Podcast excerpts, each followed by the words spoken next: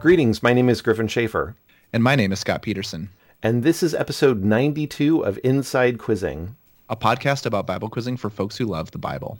And in this episode 92, we are going to go through a handful of quick announcements uh, regarding PNW District Championships and the upcoming future season, uh, 2021 2022, the uh, James and Roman season. And then we're going to spend the uh, bulk, if not probably the entire rest of the episode, talking about the concepts and ideas surrounding evangelizing and recruiting into quizzing. Uh, we're going to maybe not come up with a lot of final answers. Maybe we will come up with some final answers, but who knows? It's, we've got a lot of notes to kind of walk our way through, discuss, and we're kind of kind of see how far we go into this topic. And it'll probably go into a second episode, but we'll just kind of see how things go. So, anyway, before we dive into that big topic, uh, timely as it is, as we are entering sort of the period between seasons, uh, probably actually right at the end of this weekend, uh, we will be between seasons for the bulk of PNW uh, before we start up in the fall. So, theoretically, something that we should all be thinking about. But anyway, before we get to that, a um, couple of announcements. So, PNW District Championships is this coming weekend. It is April 30th and May 1st. That's Friday and Saturday. Pretty typical meet structure in terms of uh, prelims, uh, lunch break, and uh, or on Saturday, and then uh, continuing on with a short bracket uh, to the end. The roster draw and schedule is linked in the pinned comments of the virtual meet channel on Slack. This will be a, uh, unfortunately, it will be a virtual meet, but probably our last. Uh, one can hope and pray and uh, because things look like they are steadily improving uh, across the US. So hopefully we will be in person in the fall. So if you have any questions about uh, district championships, please consult your coach, or if you are the coach and have any questions, please consult me and uh, we'll get things uh, sorted out and have a great meet this weekend. In terms of the uh, next season, uh, 2021 and 2022, now, of course, before we get to that, after district championships, there is, of, of course, still internationals. Uh, for some definition of internationals, there's potential, like, you know, as we talked about, there's potentially going to be two uh, quiz meets, one that's virtual and one that's in person. The in person one, probably Western Pennsylvania somewhere, and as a result of that, the the Canadian districts will unfortunately probably not be able to participate in the in in person uh, version. Uh, PNW is probably going to be participating in both, um, but uh, and Christine Delamarter is the head coach for that. So if you are uh, engaged at that level, um, you know you'll be getting information from Christine. If you are not, please certainly uh, pray and root for your PNW uh, teams that are going to be representing the district at internationals. So that's going to be coming up in July, early July, somewhere in that ballpark. Uh, exact uh, dates and location for the for the in-person meet is TBD at this point. So we'll see how things go there. Uh, so anyway, looking forward into the fall, or as they say in uh, Canada, the autumn. Uh, for 2021 and 2022 season, uh, please take a look at the pnwquizzing.org website. There is a new section uh, for the 2021 2022 season. Uh, we've got a meet schedule that's posted there. It is all currently tentative because we need to figure out exactly who's going to host, what churches are going to host at which particular meet. We have a general idea of what that's going to look like, but of course, the hosts need time to check their calendars, and the churches, a lot of them are still not meeting in person, so there's a lot of ambiguity within the schedule, but it's actually out there as a reference point, and we'll be talking about that uh, amongst the leadership uh, this weekend as well. There's study materials that are there, so if you are so inclined after district championships and you are not going to be on the internationals team, you could get a head start on the first few chapters in James. The study materials are there. Uh, we are going to be adopting the new rule book, uh, but of course keeping the PNW overrides uh, rules, which basically means that we will be functionally equivalent this coming season, the Romans James season, as we are uh, to this current season. So, uh, if you're so inclined, you can download the new rule book and take a read through it, but ultimately, you shouldn't have to. Uh, basically, all the rules should be basically the same. Another slight difference is we're going to uh, bring back at least for this one season this notion of a the the classic scramble meet style, kind of going back to a much more scrambled less uh, strategically valuable, but more maybe socially valuable uh, scrambled meet for this uh, for this uh, upcoming season. If you have questions about that, please check out the website. There's a little um, couple of blurbs, couple of paragraphs describing what that what that means in more detail. And there is a study schedule and key verse list that is posted as of I don't know just like a few days ago, I think. Uh, and of course, the study schedule is again tentatively be, uh, because the meet schedule is tentative. So you know, it's it's just kind of out there as a recommendation. We've got about 200 key verses, or it actually might be exactly 200 key verses, uh, somewhere in the in that ballpark. But those are all listed and marked out there. Uh, and certainly, you know, you don't have to wait until whenever it is in late August to start memorizing James. You can start memorizing James over the summer.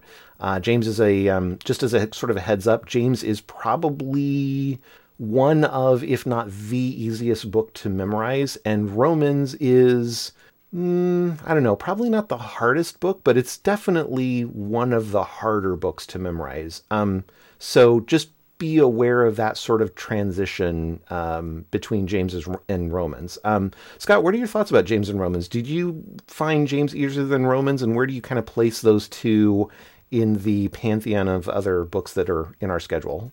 I have no idea because I never memorized those two. Ah, okay, fair enough, fair enough.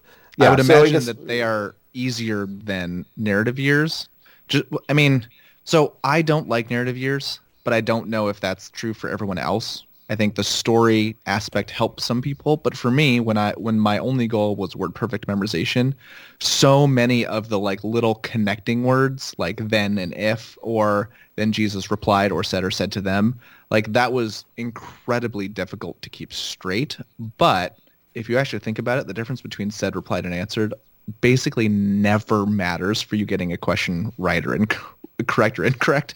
Um, but I don't know. I think I think non-narratives are generally easier because the the content is more of a um, the same sort of sentence structure, um, and you don't have a lot of those articles and um, low significant connecting words. Yeah, yeah, can understand that. I mean, and from my perspective, I think James is. I mean, it's, it's incredibly simple, blunt language, uh, very straightforward. It does flow. It's a beautiful book. Uh, it's not very long, and there's a lot that's packed in there. Uh, Romans is extraordinarily dense, um, a rich, rich book of, of incredibly important meaning. Uh, but as a result, you know, it's it's written by Paul, and Paul writes in a way that maybe is a little bit at least for me, it's it's a bit diff- more difficult than than James is. So just be kind of aware that may exist for you as you're as you're memorizing through. There is that shift, uh, rather dramatic shift in tone when you go between the the two books. All right, so that's it in terms of announcements. So we'll jump into our um, talk about uh, talking about evangelizing and recruiting for quizzing. So like I said, this is we've got some notes here and we've got some ideas and we'll kind of walk our way through here, but we we don't exactly have a super strong conclusion other than we need to do more evangelizing and recruiting into quizzing. I guess that's our conclusion. Um, but how we do that is still kind of kind of up in the air and we need we need to get more clear on what that is. So we would love to hear from you in terms of like any ideas, or especially if you have disagree with anything that we talk about uh, in this or any podcast, we'd certainly like to hear from you. So let's just kind of jump into it. Um, so, and maybe not the best place to start, but just a place where my brain started when I was putting these notes together. Um, there seems to be um, a typical or traditional pattern in recruiting quizzing or and and I, let's let's call this not just sharing what quizzing is with people, but actually converting a church into a quizzing church, right?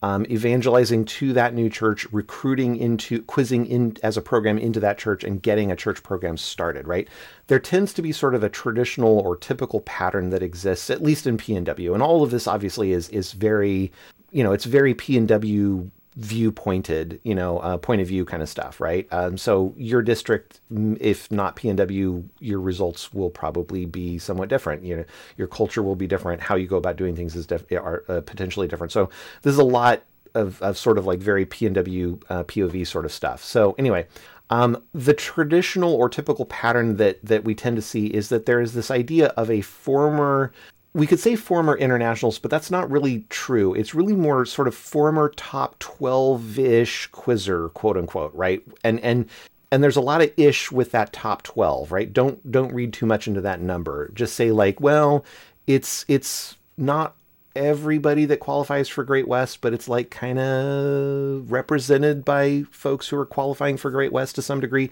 It's sort of the you know folks who are, have some that level of investment into the program, right? So I'm gonna I'm gonna use this label, former top 12ish quizzer, as a label, but but make sure you have fuzzy edges around that definition, right? So the typical pattern that we see in PNW is we'll have a former top 12-ish quizzer who's either in college or is recently post-college and settles at some sort of PNW area church, right? And then either on their own initiative, which I think is the common case, uh, the typical case, or by somebody in quizzing asking them to consider uh, being involved in quizzing, which I think is the exceptional case, although it's not terrifically exceptional. Uh, because of one of those two things, uh, the former top 12ish quizzer turns around and says, "Okay, great. Let's let's actually see if we can get a quizzing program started." They talk with their pastor. The pastor doesn't say no, but typically doesn't really do anything other than not saying no.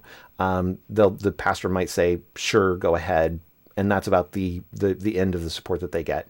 Then the person will go and talk to youth in their church and is able to recruit a small team you know, three or four people, and then turns around and reaches out to PNW Quizzing to try to get set up for meet registration and, and so forth. The problem that I see with this approach, and I mean, there, there's exceptions to this all over the place, but that seems to be the the typical pattern that we have.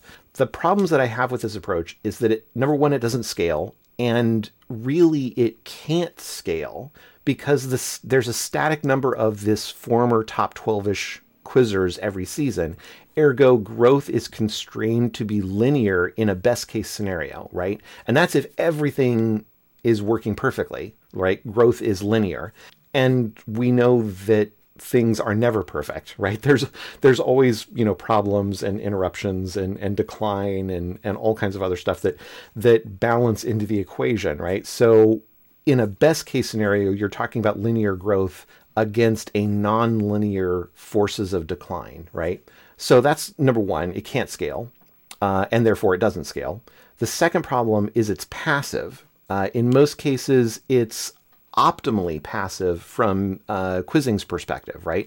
So if you th- and when I when I mean optimally passive, I mean it can't get any more passive for P and W quizzing. We literally do we literally just run quizzing and do nothing. We do no evangelizing, no recruiting, nothing. And ultimately, we get the growth that we get from former top 12 quizzers ish uh, doing this this sort of typical pattern, right? So it's it's either passive or optimally passive from the from the quizzing organization's perspective, right? And then the success of this uh, approach is entirely dependent on factors that are beyond quizzing's influence, right? So there's an interest, there's a certain interest level for coaching in the former top 12ish bubble. There's an attractiveness level of quizzing at the former top 12ish's church, right?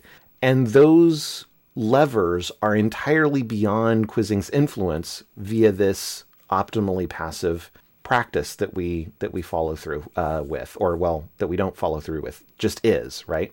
And then the last thing about this problem is it assumes, and I think falsely, that the quizzing talent of the former top 12 ish quizzers are a proxy for coaching talent, right? Now, obviously, if you've been involved in quizzing, you understand quizzing, you're going to be initially a better coach for a new team than somebody who's never experienced quizzing before. That's absolutely true.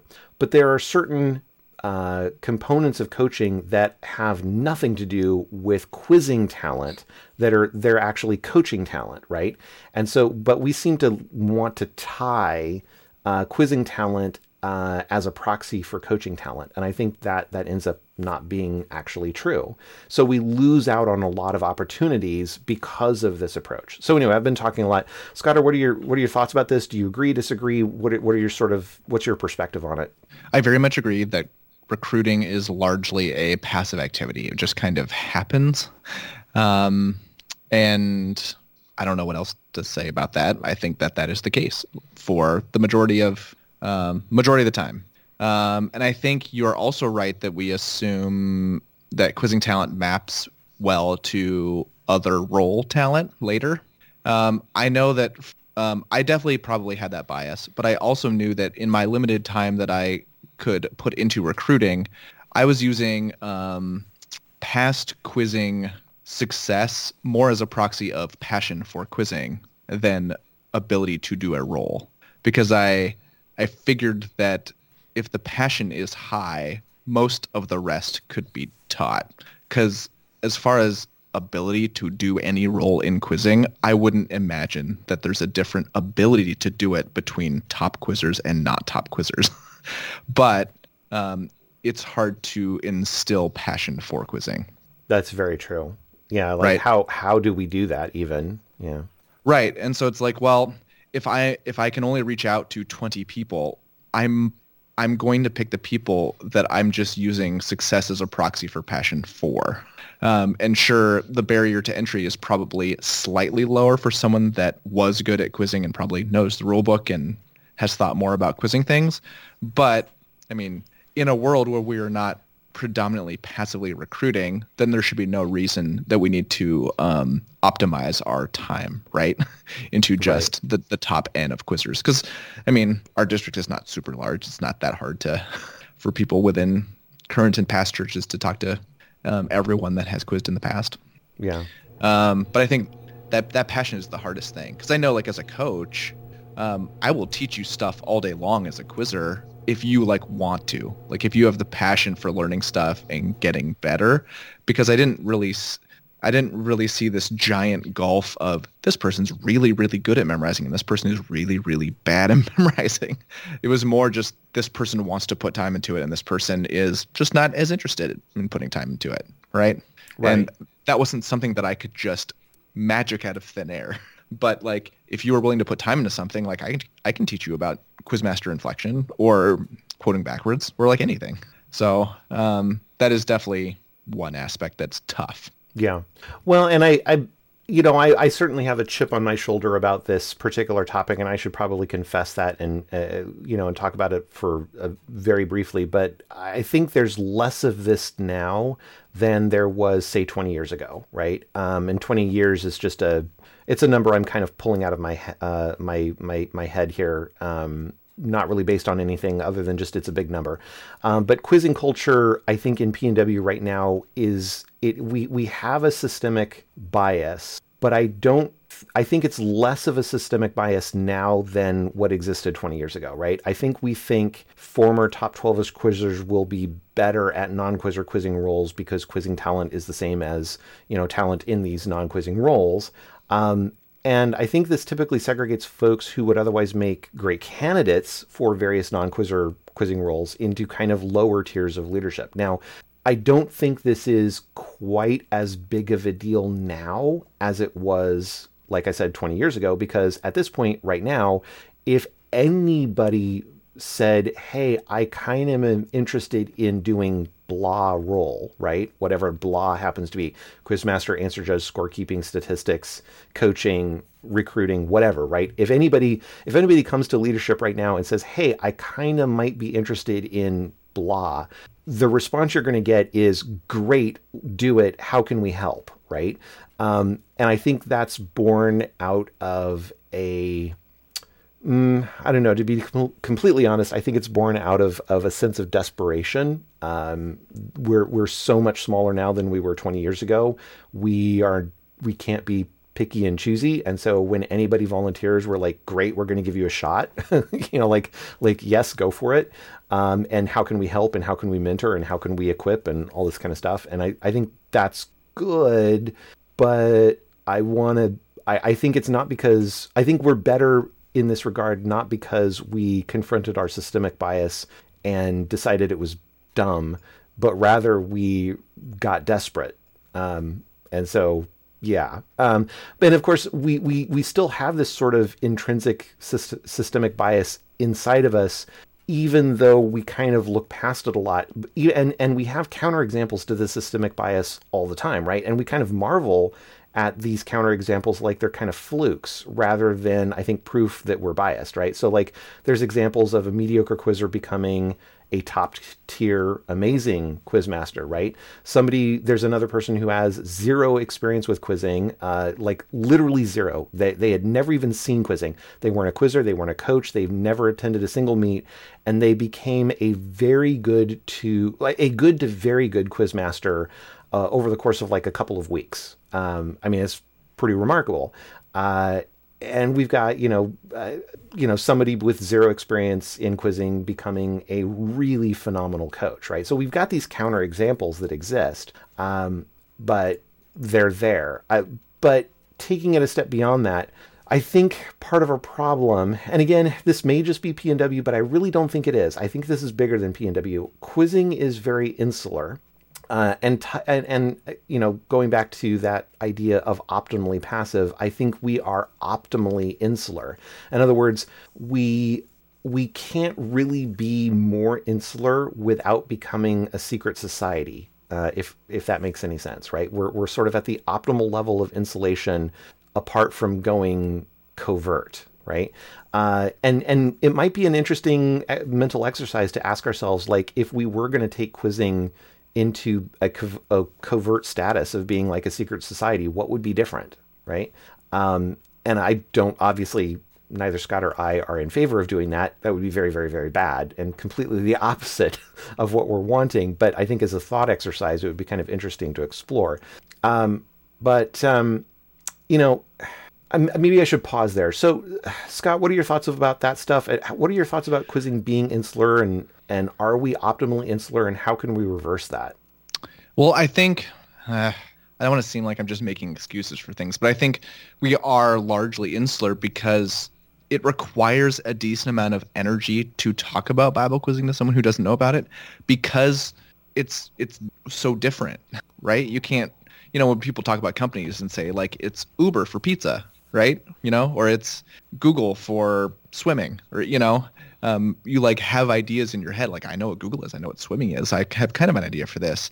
And like usually the way I talk about about Bible quizzing is like it's kind of like um, a trivia bowl or a mathlete challenge or um, really loosely like speech and debate. You know, but it's it's I think it it takes a lot of energy to describe because there's no heuristic isn't the right word, but there's no like um, easy thing that it compares to that you can use as a proxy, right? Right. Well, even if you describe it exactly like what it is, right? It's a bunch of junior high, well, middle school, junior high, high schooler uh, youth uh, memorizing whole books of scripture and then competing based on what they memorize, right? In in in sports based sort of knowledge tournaments and you say that and the person goes so like trivia? No no no. Like they actually memorize in, in a lot of cases word perfect. Like okay so like regular kids or like like super kids? Like well we think they're super but they're actually regular kids right? Um you know like and and it it you you can kind of see like as you're describing this they're they're kind of like I don't believe you. right? That's almost the first response and like you can see it on their face of kind of like like, well, I I know you to be an honest and truthful person, so I want to believe what you're telling me is the truth, but this seems insane, right? Um, and it almost requires that the person like physically go to a quiz meet and watch it before they they can kind of have that aha moment of like, oh, now I get it, right? Yeah, but th- I mean, if you think about it, we do this in tons of different ways in our own lives when we're not actively trying to to recruit something, right? Like when people ask where I went to school, I don't say like I went to Hope College. I say, "Oh, I went to this small liberal arts school. You've probably never heard of it." because most people I know that most of the time I'll be like I went to Hope college they'll be like what's that I've never heard of it, it it's not the University of Michigan or University of Washington what is that right right right and so I'm just like I'm optimizing my experience based off of past experiences or if people ask what I do like I will say oh like I make websites or something that's just like super broad and not really specific because like if I tell people I develop Angular front end applications, they'll be like, "What did you just tell me?" You know? Uh, yeah. Um, and so, um, but like in both those cases, it's not like I'm trying to get you super jazzed about Hope College or Angular applications. Um, and so I think it's a very human thing to do around a topic that you know that people either don't care about or won't grasp the detailed level that you know about. Um, but the problem still remains, right? If we want to make it um, understandable and easily accessible to people, how do we do that? And I'm I'm not entirely sure. Right. Well, and some of the symptoms of you know quizzing being so insular is, and again, typically in the in the Pacific Northwest, when a former top twelve-ish quizzer goes and talks to their pastor, uh, it's very likely the pastor has never even heard of quizzing before, and that that's true oftentimes even in CMA churches, right? Uh, and certainly is very true uh, in non-CMA churches, right? The uh, very commonly the pastors have never even heard about quizzing. I mean, they're not typically antagonistic to quizzing, although some pastors are, which still baffles and infuri- infuriates me. But generally, pastors are just sort of completely unaware of quizzing, and they have sort of that same reaction, like I was describing before. You know, that you go and talk to the quizzer about this program, and they're just like, I can't believe that that's real. Like that doesn't compute. I don't understand, right? Um, you've got parents of non-quizzing youth. Most parents, actually, the vast majority of you know non-quizzing parents of youth. Sorry, sorry. Let me re- rephrase that. The vast majority of parents of non-quizzing youth have never heard of quizzing. Right? There's zero quizzing exposure, uh, quizzing awareness. Never even heard of it. Right? Um, and to be fair, like, you know, certainly in PNW, we don't really publicize or promote quizzing beyond quizzing, right? Except as sort of exceptions to uh, the norm. And I mean, maybe what we do is try to publish and try to promote quizzing beyond quizzing. But like, how do we do that, right? Um, so, uh, Kaylee, a couple years ago, three years ago, two or two or three years ago, two years ago, I forget. Time is hard for me some amount of time ago, uh, measured in years, uh, Kaylee in PNW sent out a, a, series of messages. I think it, there was emails and, and maybe some print uh, letters as well that went out to various churches. In one particular church, the the pastor, uh, the senior pastor, got this, and to their credit, their immense credit, uh, they got up in front of the the you know congregation the next the, the following Sunday and said, "Hey, I got this letter. It's about quizzing. Here's what what it says. If anybody's interested, uh, come see me, and I'll give you this letter to to to follow up." Um, and that that was phenomenal because the vast majority of time that doesn't happen. the vast majority of time, the pastors get the letter and just goes eh and and tosses it right. Um, so that church ended up the the pastor said that in front of the pulpit, and a couple parents picked up on that and were like, "Hey, we'd like to learn more," and got in touch with us, and we got the uh, quizzing program started there uh, for for uh, you know a good half of a season there. Uh, and that was a really wonderful and awesome thing. But that's the exception. That just doesn't happen all that often. Um, and part of it, like what we're talking about, quizzing is really weird to outsiders. Like it's really weird to people who haven't experienced quizzing. And I'm remembering like my experience. Like I wasn't a quizzer. I heard of quizzing when I was in college and somebody described quizzing to me and I was like, this is weird. Like I don't understand this. And it was like it it was it was almost un, it was unbelievable. It was almost incomprehensible until I actually saw quizzing. Like I went to a quiz practice and was kind of like, oh, okay, I kind of get this. And then when I saw an actual quiz meet for the first time, that's when I really was like, okay, now I get it. Like, like even in practices, I sort of got it, but it wasn't until the quiz meet where I was like, okay, now I totally get what this. Well, and I shouldn't say totally get.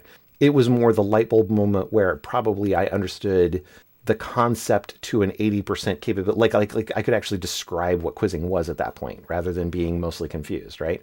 And so so for me it, it, it's reminiscent of like 1 Corinthians chapter 118 right? For the message of the cross is foolishness to those who are perishing but to uh, uh, to us who are being saved it is, the, it is the power of God right? The notion of quizzing is foolishness to those who aren't already part of quizzing or have had some sort of prior experience with quizzing. So how do we fix that? Right? Like we can't we can't go out to the world and say hey world um, come see a quiz meet so that you can understand quizzing. Although i don't know maybe we can. I don't know. Uh, scott what do you think?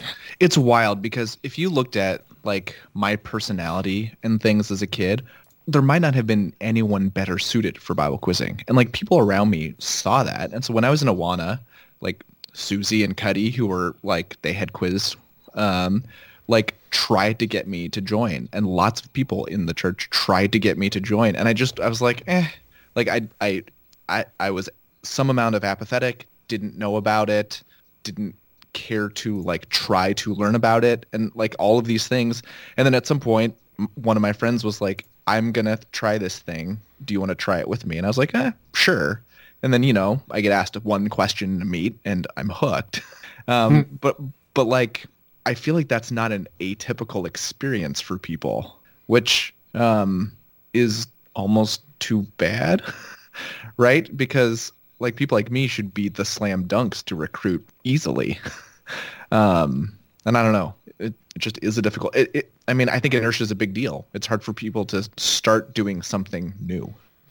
Other than you know, uh, Cuddy and others telling you that you should quiz, what was your quizzing experience, exposure, awareness? Like, had you seen a meet before? Like, or, or were you starting at basically zero? I was starting at basically zero. I think um, at, at the church that I was going to, they would announce like the top quizzers from the church and how they like how they did. So I saw people, you know, like Phil in front of church, but like I didn't know anything about it beyond that. Hmm. Yeah, and I, I think that's part of the problem. I think if well, not maybe not part. I think that's a a majority part of the problem. Right? There are a lot of Scott Petersons. Well, maybe not a lot of Scott. Peter, there are there are some number of Scott Petersons out in the universe, right? And I think most of them, if not all of them, have never experienced quizzing uh, from a you know they haven't seen it. They just hear people talk about it from time to time, and they're kind of like, yeah, whatever. I don't know. It's a thing um, good for you. I, have got other things going on. And it's not until they actually experience. Now, so here's the thing: was it your first meet? Like, what was the sort of the, the not the light bulb moment, but the sort of the the change of direction of the ship? You know, going from a meh to a I'm totally hooked moment. Was it when you got the question, or were you at least partially engaged before that, or did you see a meet first and then memorize and then get your question, or was it purely like your your first question was it your first meet? So like I had been to practices, but I don't think we had any notion of a scramble meet. And I had coaches that were not quizzers. And so I was very short on actual quizzing knowledge. Um, mm-hmm. And I think I, I was just hooked by the whole experience. Um, and so like I definitely like I think I averaged a 40 or a 30. No, I nah, I don't know. Somewhere between a 30 and 40 at the first meet because I'd memorized a good amount of the material, but with no references and no knowledge of like anything specific. But it was like cool watching. It was cool to me to watch quizzers get 80s and 90s. And I was like, it was both like very um inaccessible. It was like the right amount of inaccessible and accessible, right? Like it was impressive. Like oh, these these kinds of people exist and are like so much better. But it was also kind of like um, I don't know. It didn't seem too too crazy. Um, but at that time, I also didn't want to be like that. So I don't know. It was kind of a weird mix because I wasn't really prepared for anything specific about Bible quizzing.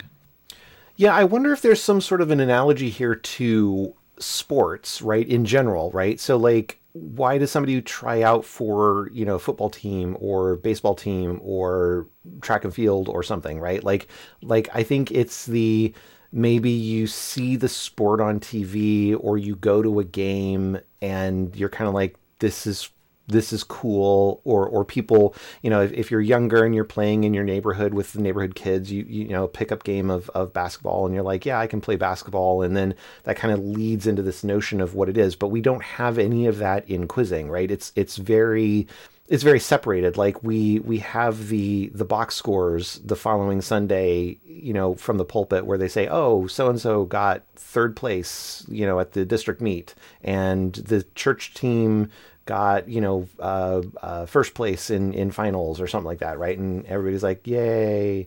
But that's about it, right? There there there's no there's no connection of what that means, right? So like, uh, you know, it's it's um, we have this sort of I, I, this is going to be a weird weird tangent, but I don't know. We'll see where this goes.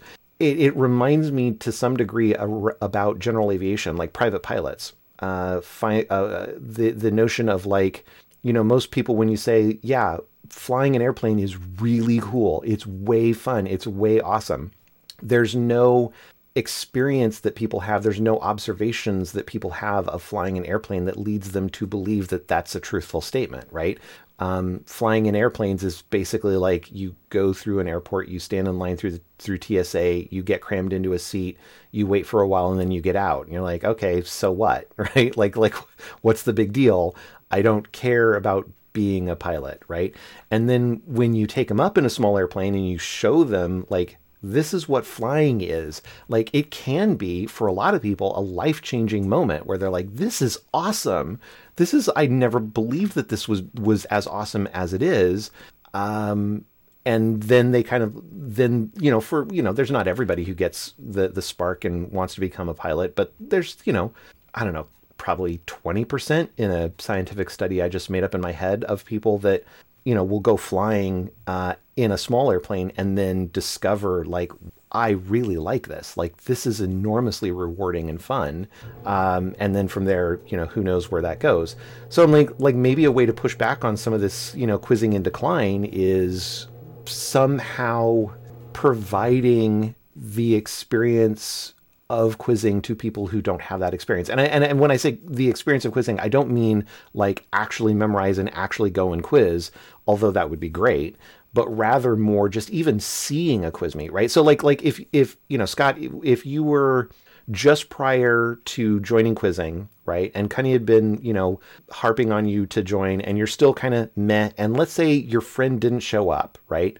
But but Cuddy said, "Hey, come by the church on Saturday and just watch the quiz meet, right?" And let's say for whatever reason you actually decided to do that. Like Cuddy said, "Hey, I need a ride. Can you drive me?" And you said, "Sure." And so as a result, you you observed quizzing. Do you think that would have been enough to get you hooked into quizzing if your friend didn't say, "Come with me and do it together"? So I think no, um, because I think viewing quizzing, like especially meets like internationals, but even a meet like a district meet is actually very inaccessible. Because mm. you don't know what is happening. And so I so it's like watching cricket. Yeah, because you're like I don't like I don't know what's happening. So like I don't know what's cool or what's like oh that's an all star and that person's terrible. Like I don't have any concept of that. And so I mean I to me the best ways to demo quizzing are to watch like a consolation B or something where on average 80% of that question is getting read, right? Something like that because then you start to grasp what even the different types are when almost the whole question is being read each time. But when 20% of the question is being read each time, the difference between question types makes no sense to anybody. Um, and in addition, like I think having people quiz on any kind of material that they already know would be very impactful. You could you could say like we're going to quiz on um, John 3:16 and Romans 3:23 and Genesis 1:1. Uh, and I think people like when they like hear, you know, God created multiple answer, God created what, they'd be like, oh, I know this, and it like makes sense. Mm-hmm. Um, right. When you're watching someone jump on like who went to the place and then they like get it right, you're like, well, how do they know that? That probably exists 700 times in the Bible, you know. Um, so uh, to me, it's the like make like picking the easiest 5% of quizzing to show to people is what would at least get them to understand. Because the only reason that I was hooked on quizzing is because I'd memorized three quarters of the material for the first meet. And even though I didn't know about types, everything that was asked, I, I was like, oh, I've heard that. Or like I read that. And so mm-hmm. like I had enough knowledge that stuff wasn't inaccessible to me. But I think to most people, even just walking into a district quiz meet, it would be pretty inaccessible. Yeah, I can see that. Well, as a result of this, you know, quizzing is in decline. Um, you know, we can we can look back on stats and and we can see, you know, how PNW in particular here, you know, is we we are smaller now than we have been in any time in history apart from our founding, you know, some many decades ago. Uh, we don't have you know, after about 24 ish, 25 years or something, our data starts to get really spotty. But basically, we are smaller now than any at any point in history that we have data for. Um, it's a very long time, and we're very, very small. We still have wonderful, amazing people. We have amazing quizzers, amazing, amazing coaches, amazing officials, but we just don't have that many. Uh, you know, quizzing is still a wonderful, amazing program, but we're we're you know, if you forgive a terrible analogy, we're kind of turning into that last ember of a once great campfire. You know, we're still we're still glowing uh, for for a time, right? And we'll probably glow for a while, uh, but on its own, the the that once you know that little ember is not going to turn into a great campfire again. We need to feed it and and grow it and so forth. Um, and and I was sort of thinking you know, not to get too far down a rabbit hole on this kind of stuff, but as an aside, this does kind of remind me a little bit of like, you know, is this is this similar to the state of of Canadian and, and U.S. Christianity in general? Right?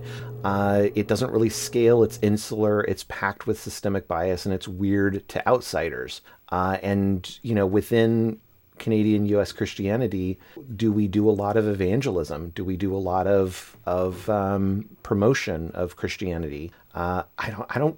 I don't know that we do systemically, right? I mean, certainly there there's there's a lot of evangelism that does happen, right? But it's more kind of it feels to me like the exception rather than the norm that happens everywhere, right? And so to me, it feels like I, I think we need a new approach. Um, and I don't know what that approach is exactly, but like I think there's a handful of things that we need to do. I think uh, you know, speaking of Christianity, a couple of verses, you know, pop into my mind. Like, I think number one, we need to participate in quizzing, right? And so, you know, my go-to verse uh, or verses, my go-to section of scripture that that I love to quote whenever I'm preaching about like why people should be involved in quizzing is Deuteronomy 11, uh, 18 through 20, right?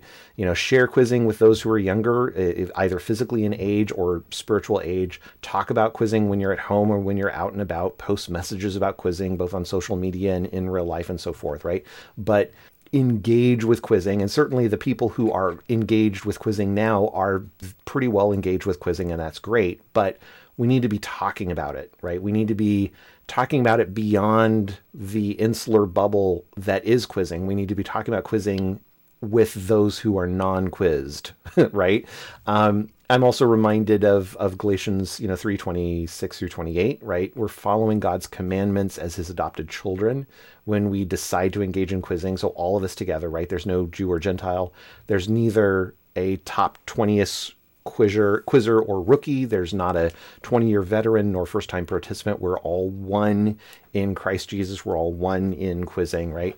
Um, and I think similar to you know Canadian U.S. Christianity, we see the idea of evangelism sort of relegated to the pastorate, right? The pastor is going to invite people to church. The pastor is going to be concerned about spreading the gospel.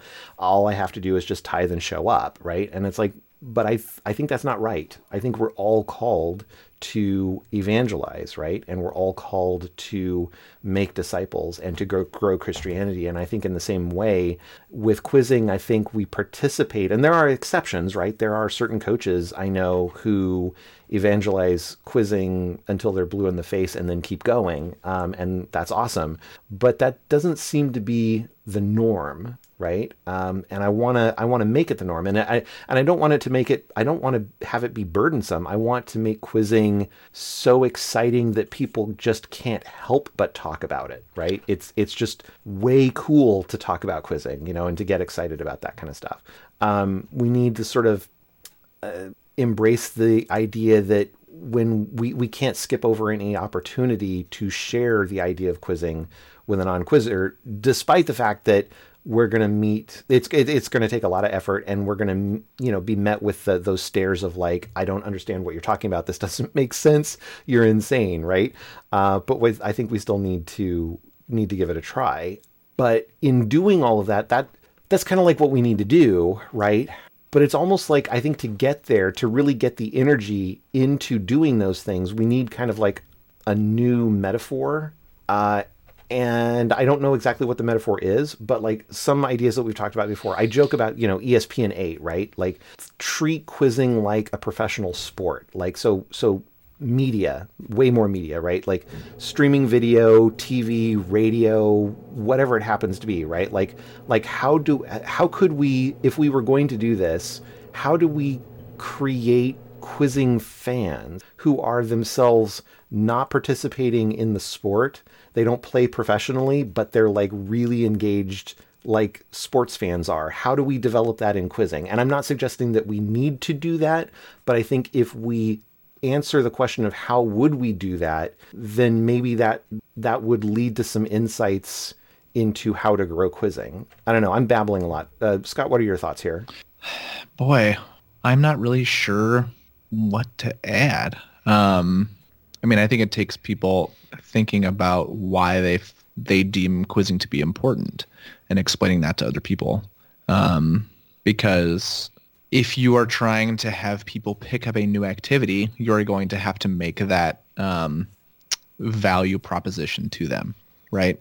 Um, boy, yeah, I, I'm not really sure what to add, but I, I think I think a lot of I think accessibility to information about quizzing will be an important one. Um, just there are much different ways that information is shared today, right? Like even um, even among media platforms, there are massive differences among ones that are totally new. I've seen someone who has both a YouTube channel and a TikTok account, and he's like, I put 10 hours of work into this YouTube video and has um, 150th the views that this TikTok that I put up on the exact same subject has, you know?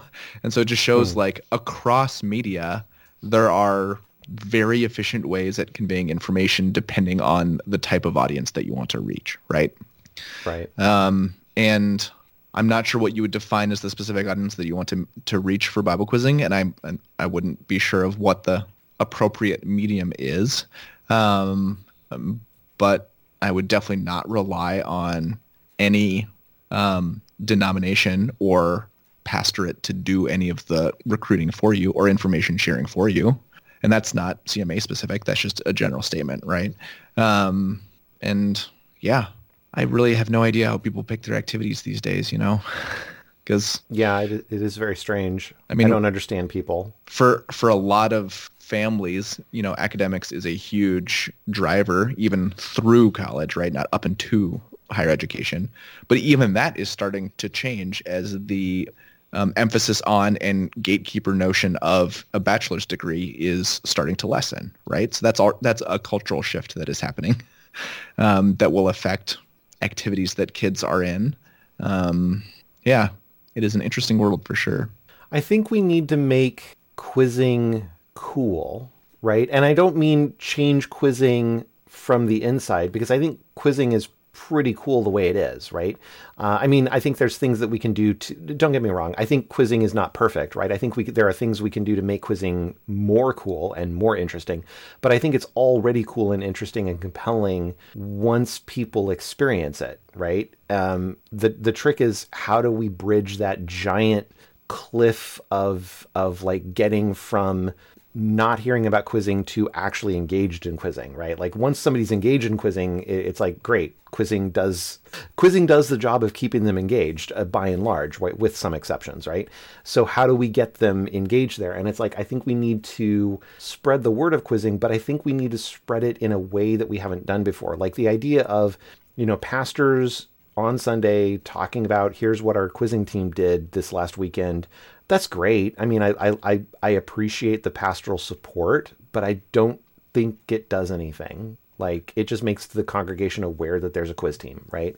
I and I mean not to be totally ESPN 8 here, but like I wonder if having, you know, quiz meets streamed or or have or even just like recording the quiz meet uh, with audio and video and then having commentary thrown in uh, over the top with you know great lower thirds and splash graphics with stats and so forth so forth you know like there are people who have never played golf in their life and never will play golf in their life who will sit down and watch three hours of golf on a Saturday afternoon, right? Um, because it's interesting. You know, the, the, the, the sports broadcasters make it interesting and the, the commentary guys make it interesting, right? Uh, there are folks who will start watching a particular sport, um, knowing very little about it, and the commentators explain what's going on. They explain why that particular play was really important or really big deal or unusual, and then you kind of gets kind of sucked into the energy that, that's behind that.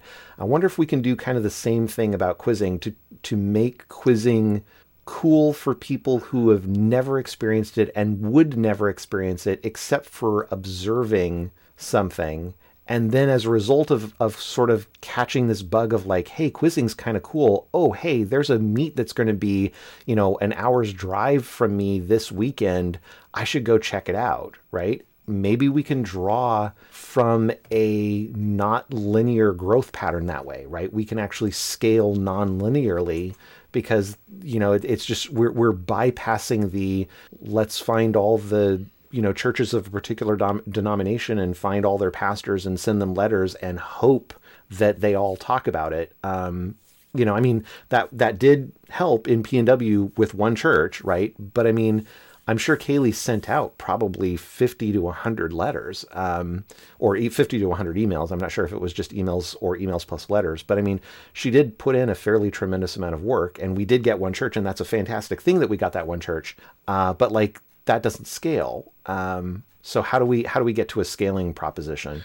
So I don't know. I mean, I think the commentary is a huge thing, right? Because yeah it's explaining why something about quizzing is cool. Like the other day, I saw a clip from um, bowling on TV, and it was someone who successfully, I don't even know what the word is, completed um, a 7-10 split. And the color commentator was like, "This is only the second time that this has been done on in a televised um, bowling match." And like they added stuff, so you're like, "Oh, like I've been bowling and I've probably never gotten a 7-10 split without bumpers or something, you know, but they add like that historical context and you're like oh that makes it cooler to me even though i don't bowl like almost ever.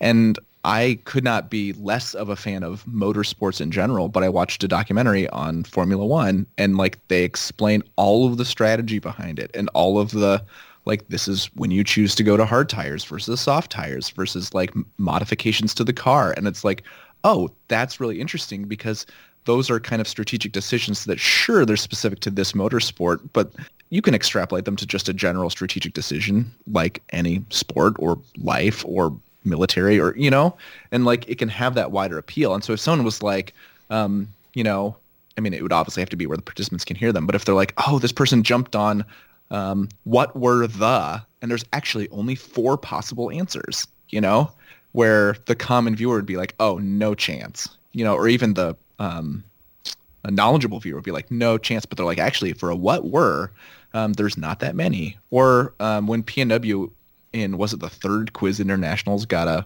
fourth person bonus from their fourth or fifth quizzer to um, win the quiz and send it to a fourth quiz. Like, right. like, like right. that moment is sure. It's not like the World Series of baseball or the Super Bowl, but like the gravity of that moment in context is that large. But if someone is not there to explain it, um, then that's lost on 80% of the people watching.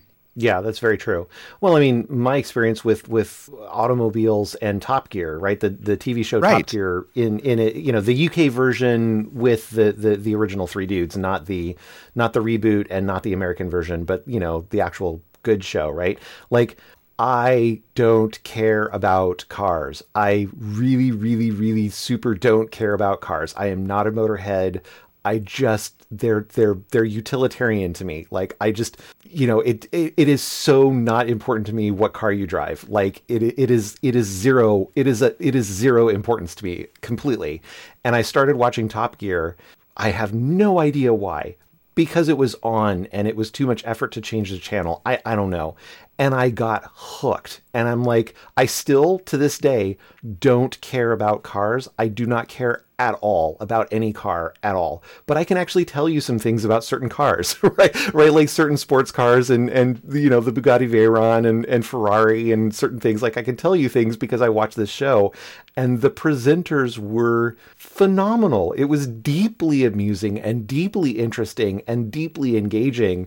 Um, and I still think cars are dumb, but like I would totally like I would watch Top Gear like reruns uh, w- without question, right? And I, like, how do we how do we have top quizzing? um, how how do we do that uh, in a way that actually is broadly appealing to people? Yeah, and I mean, I think commentary is the biggest way. Commentary and I mean, media can have those overlays on the screen providing information to you. But I know, like when I coached internationals and anyone would jump, I would look up the material because I wanted to know, like, I could calculate the prob. I could not calculate, but I could get an idea for like, should they get this right or won't they? It's just like um, Texas Hold'em poker, right? You see the probability of each hand of winning. You know, if you could see like, oh, from what this person jumped on, they have a one in five chance if they have perfect knowledge versus a one in 41 chance. I mean, to me, that's super useful because then if it's a one in 41 and then they start answering with five seconds left, your like heart rate goes up because you're like, are they going to convert this one in 41 chance? Um, and so I think all, all, that could be very interesting that um, now you have to be super knowledgeable to even know the gravity of something like that. Yeah, yeah, indeed. Well, and I mean, ideally, I would love that to be a live broadcast, but there's so much that goes on. Like, it, and it's so fast that like I'm not sure there's I, I don't think there's a way logistically you could do it live with like true commentary, true you know infographics being uh, splashed up there. Like you'd almost have to record it and then space out a, a each question. So there could be, you know, 15 seconds of commentary or something like that. Like it would be very hard to put those together. Like with poker, it's like, okay, they're thinking about their bet before they make it. So there's time to talk about it. Um, in football, there's the okay, they they completed this play, they're huddling, they're getting set up for the next play. Okay, we can actually talk about what happened. You know, we can show you uh, replays and so forth. Uh, very, very difficult to do that in quizzing because, like, the moment that the decision comes down, it's like, okay, great, now we're on to the next question, you know. And sometimes the answer period, especially when you're talking about the upper levels, you know, they're not taking 30 seconds to answer. They're they're taking like two, um, or, or if it's a quote two verses, maybe they're taking 12. But I mean, it's not it's not a ton of time. Yeah, and I mean, one of my favorite sports is golf, and I don't know what percentage of shots, golf shots that you see on a telecast are actually live, but I think it's a very small percentage of them, like 10% or 20%. Um, because yeah. so not just because, well, it's because so much stuff is happening simultaneously, but also to have the time to like say anything about a shot, you just need it to not, most of them to not be live. And I think quizzing really wouldn't be different. Yeah, could be very interesting. Well, we are bumping up on our time limit. I do want to exhort. Yeah, I think that's the right word. I would like to exhort all of you who are listening because here's the thing. If you're listening to this podcast, you probably have some level of passion for quizzing that is above zero. Uh, because otherwise, why on earth are you listening to us? Um, so my assumption is that your passion level for quizzing is is higher than zero, which means basically to uh, I don't I don't want to be overly hyperbolic here, but I, and maybe I'm not being hyper overly hyperbolic when I say I think the future of quizzing is on you. I think the future of to keep quizzing alive, it's really up to you and me and Scott and everybody to engage in the opportunities that that could be there for growth and to look for opportunities to evangelize and to spread the word and and so forth. It, it's up to every one of us, and it's it is up to you uh, you listener right now, uh, because without you, quizzing will suffer, right? It, it may not suffer tremendously because of one person not being involved, but it will suffer, right? It, and it will be measurably uh, worse off because one person decides not to participate, right? Or, or not to engage, right? So I would exhort every single person who's listening ask yourself, what can I do to make quizzing just a little bit better, right? Uh, the 1% rule. What can I do to make quizzing 1% better? Um, or, you know, in, in my church, in my community, maybe I don't, I, I'm, I'm going to a church that doesn't have quizzing. Is, is there a chance that I could maybe get a group together and start up a team? What can we do? What can each uh, one of us do? And what can we do collectively to make quizzing 1% better? And then let's just start taking action. So I don't know. Scott, any other final thoughts on this? I don't think so. I mean, if you think it's worthwhile, then it will take non-passive, so active effort um, to keep it going.